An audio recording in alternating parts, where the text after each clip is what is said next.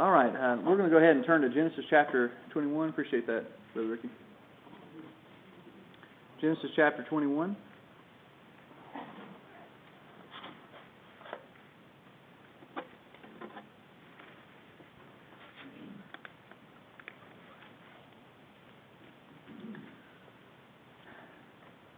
Again, we have been uh, studying through the life of Abraham uh, in our in our study in Genesis uh, for quite some time. We've been on Abraham, and uh, one thing that when you're studying about Abraham in Genesis, uh, one thing that's going to continue to come up over and over and over again is uh, is the word covenant, and as, which uh, of course would be associated with the Abrahamic covenant or the covenant that God made with Abraham, and uh, you know that is a, a very important uh, covenant. It was a, a covenant that uh, God would carry out. Of course, uh, within the next few hundred years, He was going to to begin carrying that out uh, more fully. Uh, but of course, the the fullness of the Abrahamic covenant uh, is seen in Jesus. And again, I know I've, I've called attention to this a couple of times, but over Matthew chapter one, in the beginning of his genealogy, when it's presenting him as the Christ or the Messiah, it says Jesus Christ, the Son of David the son of Abraham. And, uh, and so that, that genealogy shows how he fulfilled both the covenant that God made with Abraham and the covenant that God made with David, of course.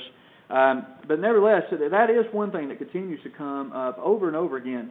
And uh, so I wanted to ask, uh, you know, uh, just as a refresher, and I, I know, you know, nobody likes being put on the spot, but if some of you can, uh, can think of this uh, and give an answer, that'd be great.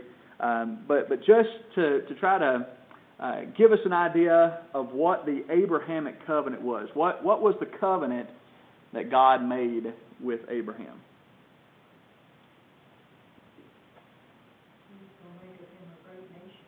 Make a great nation. Okay. All right. Multiply his seed. Okay. There's another very important key factor in all the earth will be blessed. All of Okay. All the earth will be blessed through him. Right. Okay. All right. And there was another important key factor as well. All right, which which goes in with the uh, the nation part of it, but the land the land was also a, a very extremely important part of this as well. So uh, in the covenant, God promised him first of all to make his name great, uh, to to multiply his seed and make a nation out of him, and to bless, you know, to give him a land and to bless uh, all nations through him. And that was, you know, just in a nutshell, that is what the Abrahamic covenant uh, was about. Now, of course, uh, as we talked about the Messiah, um, you know, that I think when it says, you know, that all nations of the earth shall be blessed through you, I think uh, the fullness of that was seen in Christ, you know, because uh, through him truly all nations have been blessed, and I think we're going to see even more of that uh, during the millennial reign as well, uh, whenever he begins to rule all nations. And and uh, so anyway, yes, that is the Abrahamic covenant. Now, uh, of course, God brings him to the land. He says, you know, move away from your kindred, your family, your country, all that. He says, come into a land that I will give to you. And and you know, as we know, Abraham never claimed the land for himself. Matter of fact, I don't know that he ever owned any. Maybe he bought a little parcel of land here and there, but uh, the land of Canaan itself was not given him at that time. He was a sojourner in the land of Israel for all that time. But eventually, the land would be given to him a little bit later on. Of course, whenever uh, you know after Moses led the people up, and then Joshua led them in to, to conquer the land, the land actually became theirs. And so uh, that was already beginning to uh, to work into practice. Uh, you know, there were, there were some other things that God was already beginning to do, but, but one thing that was very important if, uh, if Abraham was ever to become a great nation, one thing had to happen. And what was that? He had to have a child, right? And so for all these years, you know, he was childless, and uh, and God promised him, he promised him and Sarah that through them he would build a, a great nation. And uh, so, you know, Genesis has been building up to this and building up and building up uh, to this moment whenever finally this promised child was going to be born. And that's where we are uh, in chapter 21. We can uh, kind of sum this up all in verses 1 and 2 uh, when it says, The Lord visited Sarah as he had said, and the Lord did unto Sarah as he had spoken. Why? For Sarah conceived and bare Abraham a son in his old age at the set time of which God had spoken to him. And uh, just you know, two short little verses, but you know, really just uh, just wonderful uh, promises that are being kept, wonderful blessings that are being given, and then of course uh, this builds up to the the creation of a uh, of a nation. Now remember that our uh, division of Genesis at this point is the beginning of Israel.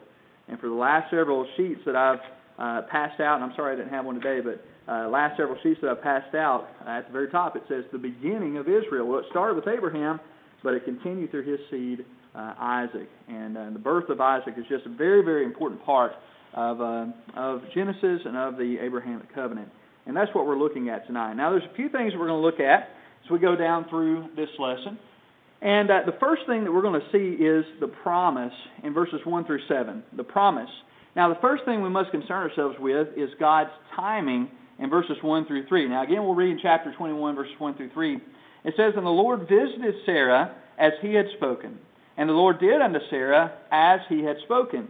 For Sarah conceived and bare Abraham a son in his old age, and at the, at the time, excuse me, at the set time of which God had spoken to him. In verse 3 it says, And Abraham called the name of his son that was born unto him, who Sarah bare to him, Isaac.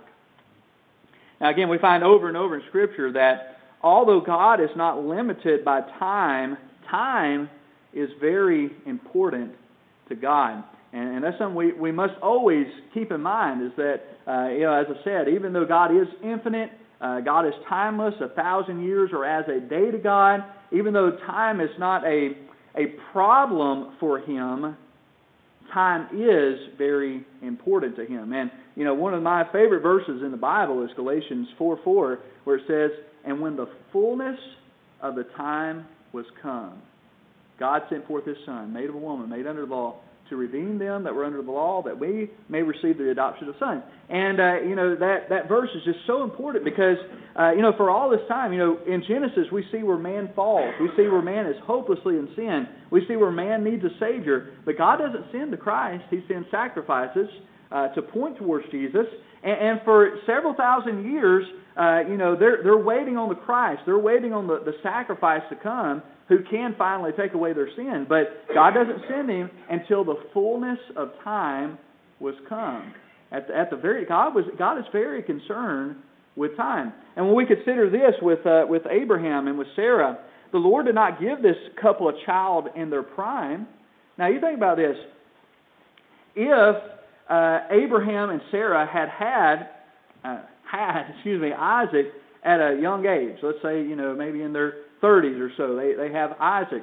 Okay, and then God says, You and, and your wife and your son, you come on over to, to Canaan, and I'm going to make a great nation out of you.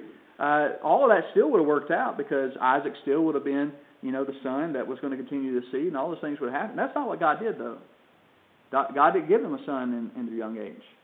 Um, whenever they moved to Canaan, God did not allow Sarah to conceive in that time. They were still waiting that they had to do. There was still, you know, all this time that they had to, to sit around and watch and wait. You know, when is this promise going to take place? How is God going to perform this? How, how are we going to be a great nation? We don't even have a son. And so then, of course, they began trying to figure out ways to, uh, to help God with that. And, and we do that sometimes as well. But you see, the thing is, is that God had a specific time in which this son was to be born. And I, I love what it says here uh, it says in verse 2, it says, For Sarah conceived and bare Abraham a son. Notice this, first of all, in his old age, at the set time. When did God set that time? At the beginning, right? In the beginning, God God had that time set. Now He also told Sarah, uh, I think nine months earlier, I'm going to come back in the time of life, and and you're going to have a son. But I, I love what it says there in the at the set time. God had a time set. It, this was this was perfect timing. When Isaac was born, it was exactly the right time for him to be born, and uh, I love that verse. And so God is very concerned with time. Now I want you to think about this. Name at least one thing that God's perfect timing accomplished here.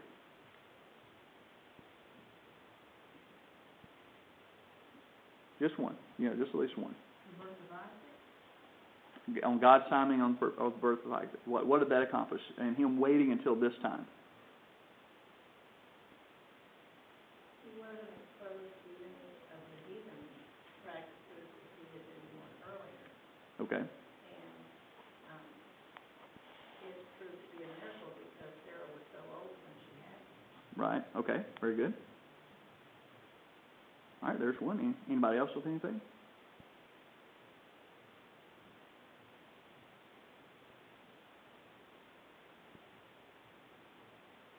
Now you think about this.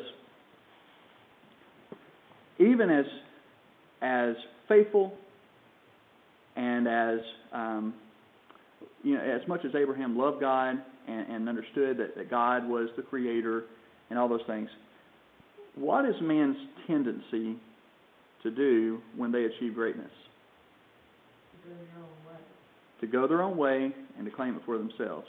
Right. And forget the Lord. Right. Well, and even if they don't, you think about their generations after them. What are they to begin doing? Idolizing the man who, who did all this. Now, if Abraham and Sarah had been able to, to bear a child, you know, as everyone else was in, in the in the prime of their life, and, and was able to bear a child, and you know, and he, you know, they God built this great nation out of them. A little bit later on, uh, whether Abraham decided to do it or not, Abraham would have been looked at as the father of our nation. Abraham built this great nation. But you see, Abraham and Sarah didn't have a son in their young age. God waited until she was past the time of bearing children. It would have been impossible for other ladies at her age to, to bear children. Abraham was a hundred years old. Sarah was in her nineties. And God says, This is when you're going to have a child. Why? Because generations later, people are going to say, You know what? God built this nation. They were without child. They couldn't have one.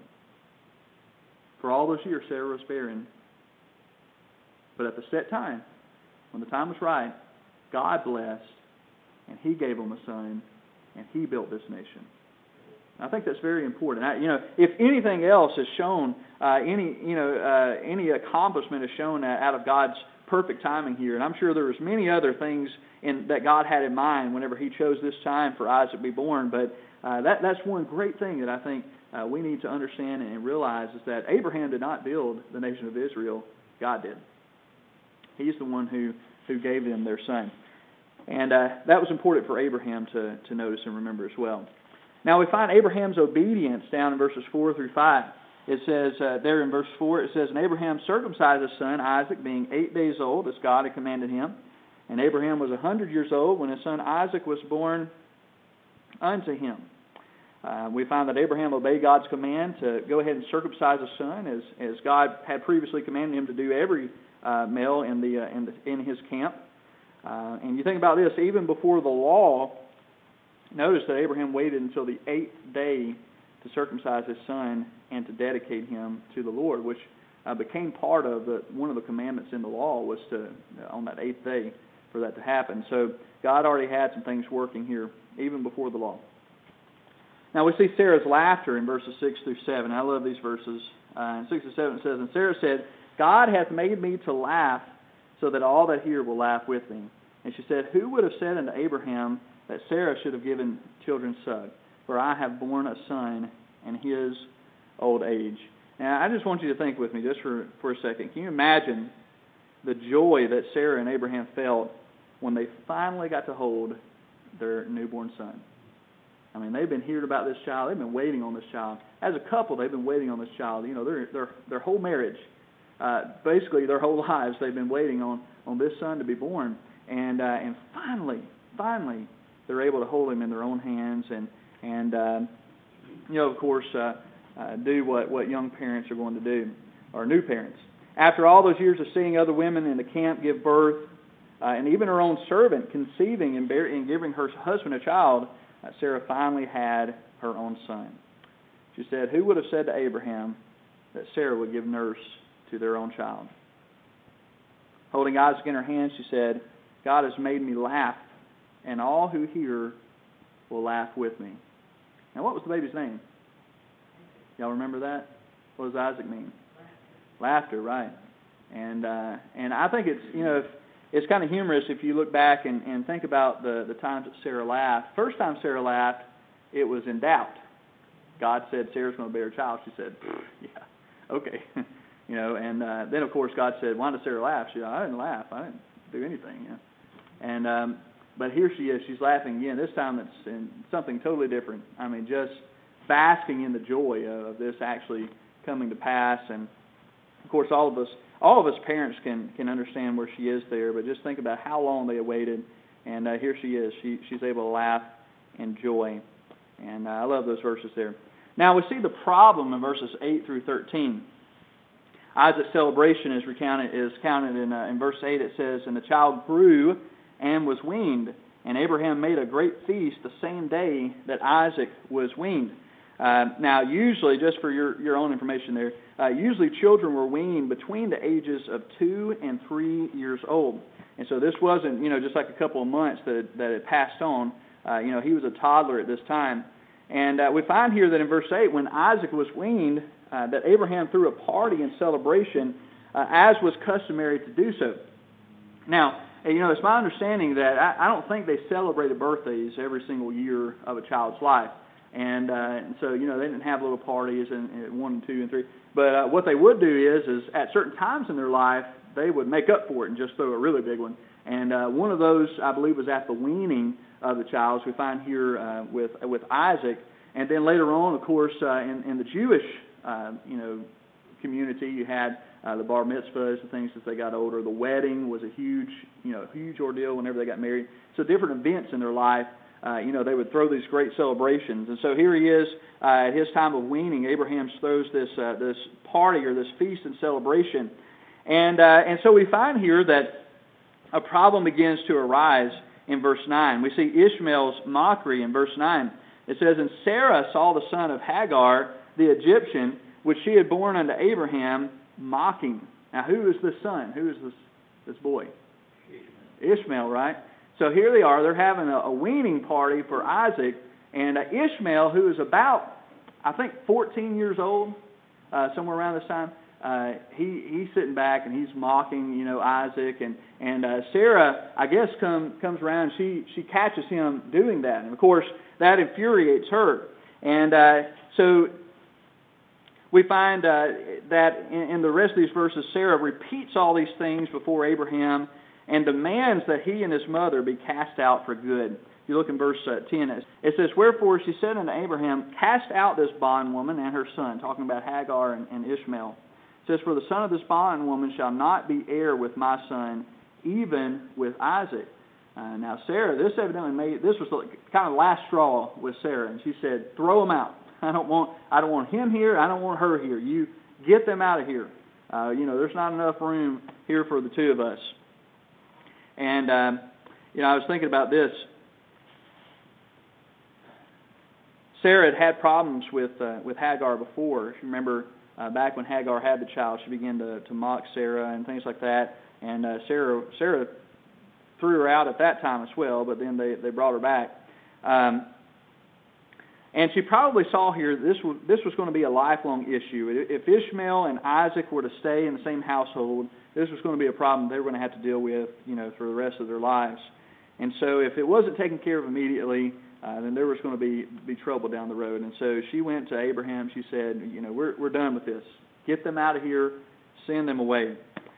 Uh, plus, nobody messes with mama's baby right? and uh, and that was it. She wasn't going to let anybody mess with her baby.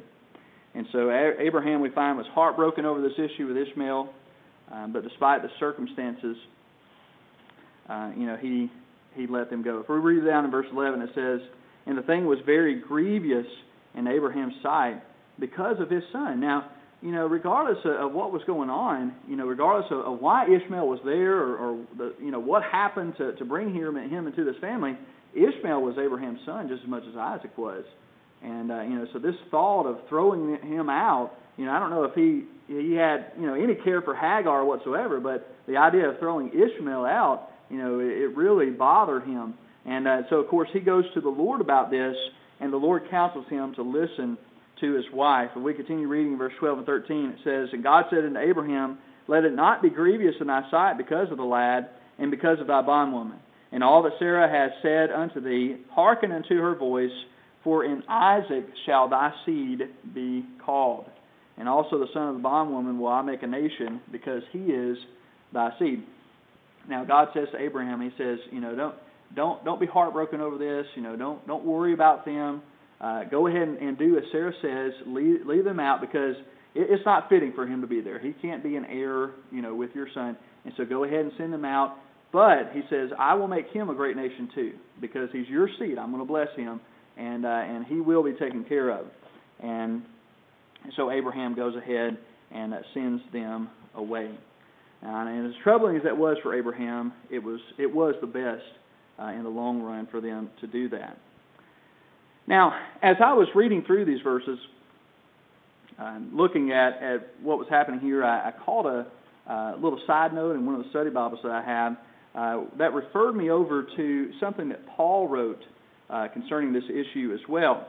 Interestingly enough, uh, Paul revealed a hidden meaning, hidden meaning in this event. While he was writing to the churches of Galatia concerning their freedom from uh, the law through Christ, Paul was led to the account of Isaac and Ishmael. Now, I may bring this up here in a, a little bit, but if you remember, the book of Galatians was written to the churches of Galatia and uh, which was Asia Minor, the, the Turkey area right now. It was written to uh, to those churches there throughout that region. Now, what had been happening is, is during that time, uh, Jewish proselytes from Israel had been coming back through, following Paul's ministry, and saying, "Okay, you know, well, fine, you believe in Jesus, but uh, if you're really going to be saved, then you have to keep it. You still have to keep the law. Or if you're going to keep your salvation, then you still have to keep the law. And so they were going through and, and uh, kind of messing up what had been taught. And if you remember, Paul wrote back to them, he said, I, I am shocked that you are so soon removed you know, from what I taught you. He said, you know, there, there's only one gospel, and that is the gospel that I presented unto you. And uh, that's where he says, you know, if, if any man teaches any other gospel to you than, than what I've taught, let that man be accursed. And uh, so he goes through the book of Galatians and he's, he's trying to show them that the law has nothing to do with salvation. As a matter of fact, grace, the grace that we're under now, is uh, superior to the law. And so he's trying to show them, you know, why it's a, a foreign, it should be a foreign thought for them to think that the law could give them any benefit whatsoever anymore. And so in this, this case that he's presenting to the churches of Galatia concerning the law, he brings up a story the one we just read here between uh, Isaac and Ishmael. If you'll turn over to Galatians chapter 4 and verse 21, we'll look at what, uh, what Paul says there about that. Galatians chapter 4 and verse 21.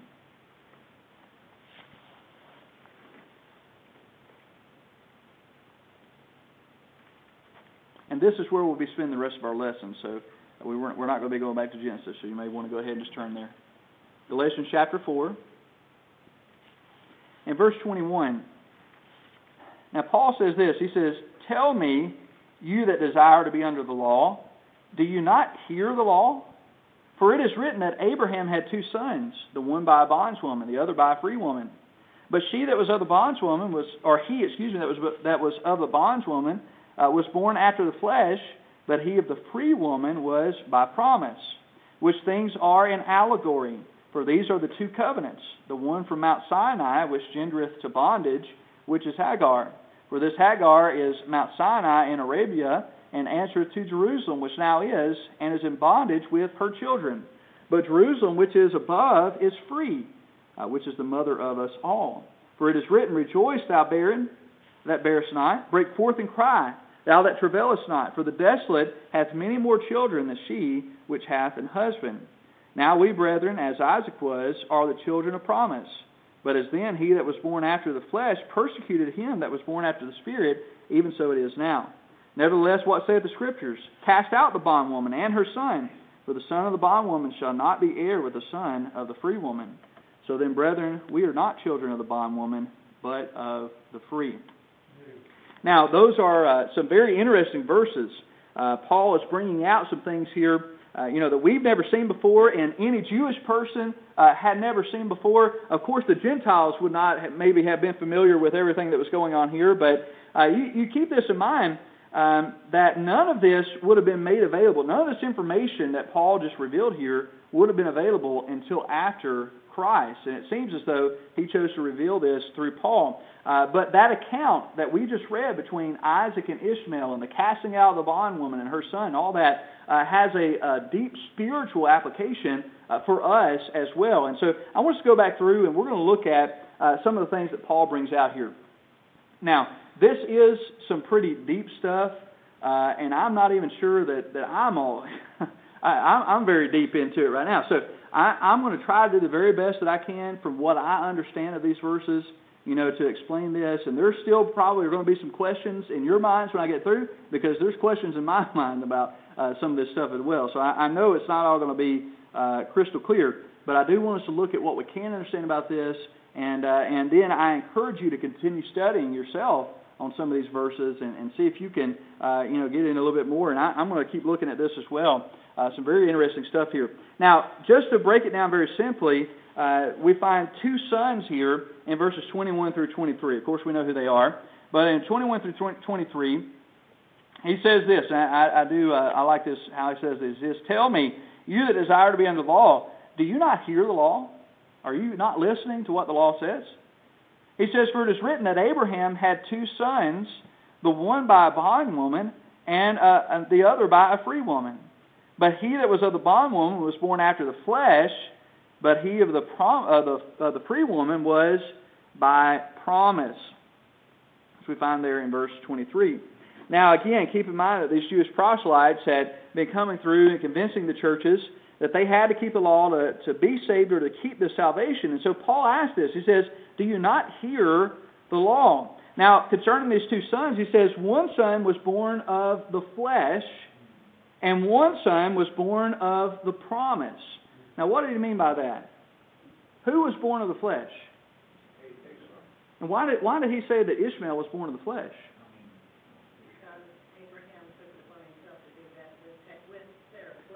Right, exactly. That, that wasn't part of God's covenant or part of God's plan. And so that was completely after the flesh that, that Ishmael was born. Now it says the other was born of the promise. Who was that? Isaac, okay. Isaac was born of the promise. And, why, why does it say he was born of the promise? That's what God, right, exactly. He was the son that God had promised, okay?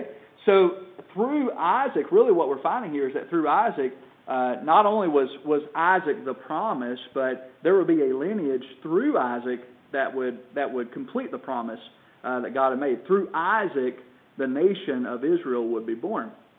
Okay, and so we have these two sons. We have Ishmael of the flesh, we have Isaac of the promise. Now, we also find two covenants here in verses 24 through 27. It says, uh, which things are an allegory. Now, what's an allegory?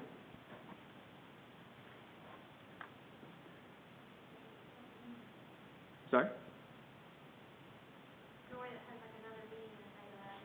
All right, yeah, exactly. A story with a picture. I mean, if we want to however you want to put that, okay? So it says, uh, which things are an allegory? For these are the two covenants, the one from Mount Sinai, which gendereth unto bondage, which is Agar, or Hagar. For this Hagar is Mount Sinai in Arabia, and answereth to Jerusalem, which now is, and is in bondage with her children. All right, so if we look in these two verses, uh, you know, just to try to filter through what's, what's being said here, Hagar, in this story, in our story of, uh, of uh, Isaac and Ishmael, Hagar uh, pictures the covenant that was made on Mount Sinai. Now, what covenant or, or what was given on Mount Sinai? The law, right? And remember when Moses went up on the mountain, God gave him the, the law and the commandments and all those things? Okay, so it says that Hagar is equal, pictures Mount Sinai which of course that law that God gave to Moses on Mount Sinai was a law of bondage upon the children of Israel. And we find that several times later that, you know, uh, the, Israel was never going to be able to keep that law. It was a law of bondage. It was a law of death. Uh, you know, if, if uh, by that law, death came, you know, but of course, God also implemented some things. If you'll uh, you know, if you'll make this, if you'll look towards my sacrifice, if you'll, you know, see all that, you know, there can be life, of course. But but the law itself was a law of bondage and of slavery and death. But in our story uh, with with Ishmael and Isaac, Sarah, which was Isaac's mother, Sarah uh, pictured uh, the heavenly Jerusalem, which equals freedom, as we find in verse 26. It says, "But Jerusalem, which is above, is free." which is the mother of us all. Now, we're going to go back and talk about this uh, Jerusalem here for just a second. We find that in these pictures, Jerusalem is also used in two different ways, okay? Now, the first time that we see Jerusalem used is in uh, verse 25. It says, This Hagar is Mount Sinai. We already said that. Hagar pictures Mount Sinai, which answers or corresponds to Jerusalem. Now, this Jerusalem here in verse 25 uh, is referring to the Jewish people as a whole. Now, keep, you know, remember, Paul was dealing with Judaism and uh, you know their legality and, and the, the lies that they had been spreading, things like that. So he says, uh, you know, uh, that that law, uh, all this corresponds with Judaism as we know it right now, the the physical Jewish people uh, as we know them. Now, in verse 26, Jerusalem is mentioned again. It says, "But Jerusalem, which is above, is free. Verse 25, we have a physical Jerusalem, which, you know, kind of symbolizes the whole nation of Israel. Verse 26, we have a spiritual Jerusalem, which is going to signify the, uh, the people of God, believers, the saved, a spiritual nation. Does that make sense? Anybody head spinning yet? I think mine is. I don't know what's going on. All right. So um, we find there that the Jerusalem above refers to the children of God, as we find in verse 26. Now, Paul was saying that through the law, the Jewish people were in bondage. Now, basically, what he's saying to them, he's saying that the Jewish nation as a whole, these Jews that are saying you've got to keep the law in order to be saved, or in order to keep your salvation, he's saying these people are in bondage. They are enslaved by the law, which actually makes sense because uh, Paul also wrote over in, I believe, the book of Romans that the law was our schoolmaster, it was our tutor, we were servants to it. For what purpose? That it might bring us to Christ, who, of course, would set us free. So he says Judaism that rejects Christ, Judaism without Jesus, is still in bondage to the law. Why would you want anything to do with that? Why, would you want any connection with that whatsoever? It says they are in bondage. The Jews were under the covenant of the law, but we are under the new covenant, also known as the New Testament, which is the covenant of grace. And so we have two covenants that are being presented here. The first covenant is the covenant God made with Israel through the law. The second covenant is the God it was also made on a mountain called Calvary. and it was a covenant that God that God made with Jesus uh, and with believers through his blood and we, if we have trusted in Christ, we're no longer under this over here. We've been brought under a new covenant, under new commandments, under a New Testament, uh, which is a spiritual one you know, in Jesus Christ and with Jesus Christ. And so that's what Paul was getting to, if, if that makes sense. Now, there are two outcomes to all this, as we find in verses 28 through 32. Now, before we get down into those verses, I just want to uh, clarify a couple more things, okay? So in this in this allegory, this story with a picture here, Ishmael and Isaac, these two sons that we have, Ishmael represents unbelieving Jews. Okay? Where Isaac represents believers, whether they be Jews or Gentiles. They represent believers because we're all one in Christ, right? And so we have unbelieving Jews in this story uh, represented by Ishmael. Isaac represents believers. I think it's very interesting that uh, Paul that Paul brought all this out uh, because really the, the message I think we find here is that becoming a son of promise is not by a physical birth. The, the Jewish people as a whole believed that they were the people of promise because they were born uh, under Jewish, you know, in that Jewish nation. But I think Paul's saying here that that being a son of the promise now has nothing to do with a physical birth, but with a spiritual birth.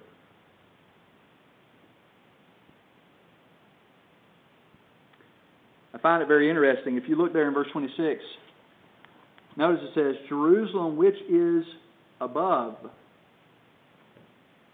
Above points to heaven. This is very similar to what Jesus said over in John chapter 3 when he says, um, You must be born again. And the word again there uh, is actually the, the same word that we find here where it says Jerusalem, which is above. Really, if we were to translate that uh, over in John, what Jesus said to Nicodemus, he says, he says, You must be born from above. Not that you're going to be born again, a second birth, but you've had a physical birth, now you need a spiritual birth. You, need a heavenly birth. And I just, I just find it fascinating how all that, that works in uh, to what we're looking at here. He says, uh, you know, uh, in, in verse 26, Jerusalem, which is above, is talking about a spiritual nation, nation of uh, spiritually uh, people of the promise. Now, keeping all that in mind, let's look at some things here. Uh, let's talk about Isaac just for a second. In verse 28, we find that, like Isaac, we are the children of promise. Now, if you look in verse uh, 28 with me, it says, Now we, brethren, uh, as Isaac was, are the children of promise. Now, how are we the children of promise? Through the blood of Christ, exactly. Through, through spiritual birth, we have been, been born into the promise. We are God's people. We are now His holy nation, a peculiar people called by His name, special people. And, uh, and that's what we find here. We are, like Isaac, the children of promise.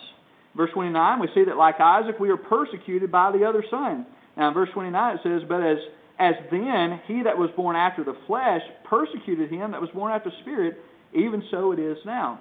Uh, now we could we could look at it as you know the unbelievers persecute the believers, but also keep in mind that Jews were persecuting believers as well. And so Ishmael, uh, representing the unbelieving Jews, he says, uh, you know, even back then, Ishmael, one son, was persecuting the son of promise. And so it is now. The, the nation of Israel is, is persecuting the, the sons of promise, uh, even as he did back then. We find in verse uh, in verse 30, verses 30 through 31 that like Isaac we are free. It says, Nevertheless, what saith the Scripture? Cast out the bondwoman and her son, for the son of the bondwoman shall not be heir with the son of the free woman. So then, brethren, we are not children of the bondwoman, but of the free. Now, really, I think the summary of what Paul was getting to here is if we're free through Christ, why would you want to go back to slavery? Why, why would you want to go back to bondage? The law, the law's done. Christ fulfilled it. Law's over. And so we're to enjoy this freedom in Christ. Now, in these verses, although they talk about uh, mostly Isaac here, we also find some things about Ishmael here as well.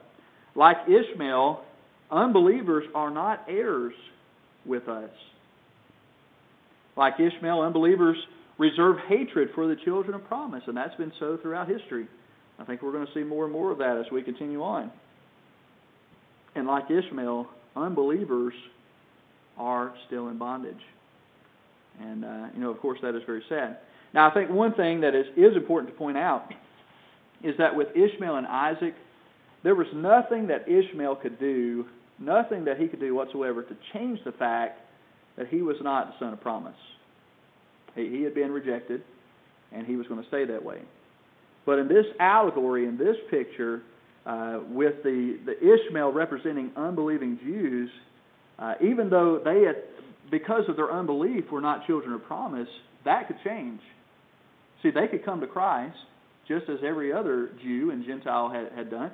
They could come to Christ and, and see, you know, realize that He is Lord, realize that He is their Savior, trust Him for salvation, and they too could be transferred over to freedom in Jesus Christ and become part of that promise. And same is true for all unbelievers today. And so, you know, um, I think that that's something that we always have to look at as well. Maybe not everything fits you know, just exactly how it did in one story. Ishmael had no hope, but unbelievers today, uh, through God's grace, are given hope if they will turn to Christ. Without Christ, they're not heirs. They're cast out. And they're not to be heirs with, with the free. But through Christ, through Jesus, He can set them free, and they too can become the children of promise. that's all that I have tonight. Does anybody have any, uh, any questions or comments about what we've looked at here? No hope? no, no, no hope in the sense of being the son of promise. Right, right.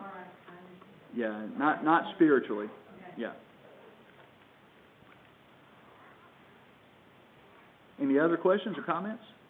Thanks for clarifying that, because there may have been others that may have mistook me as well.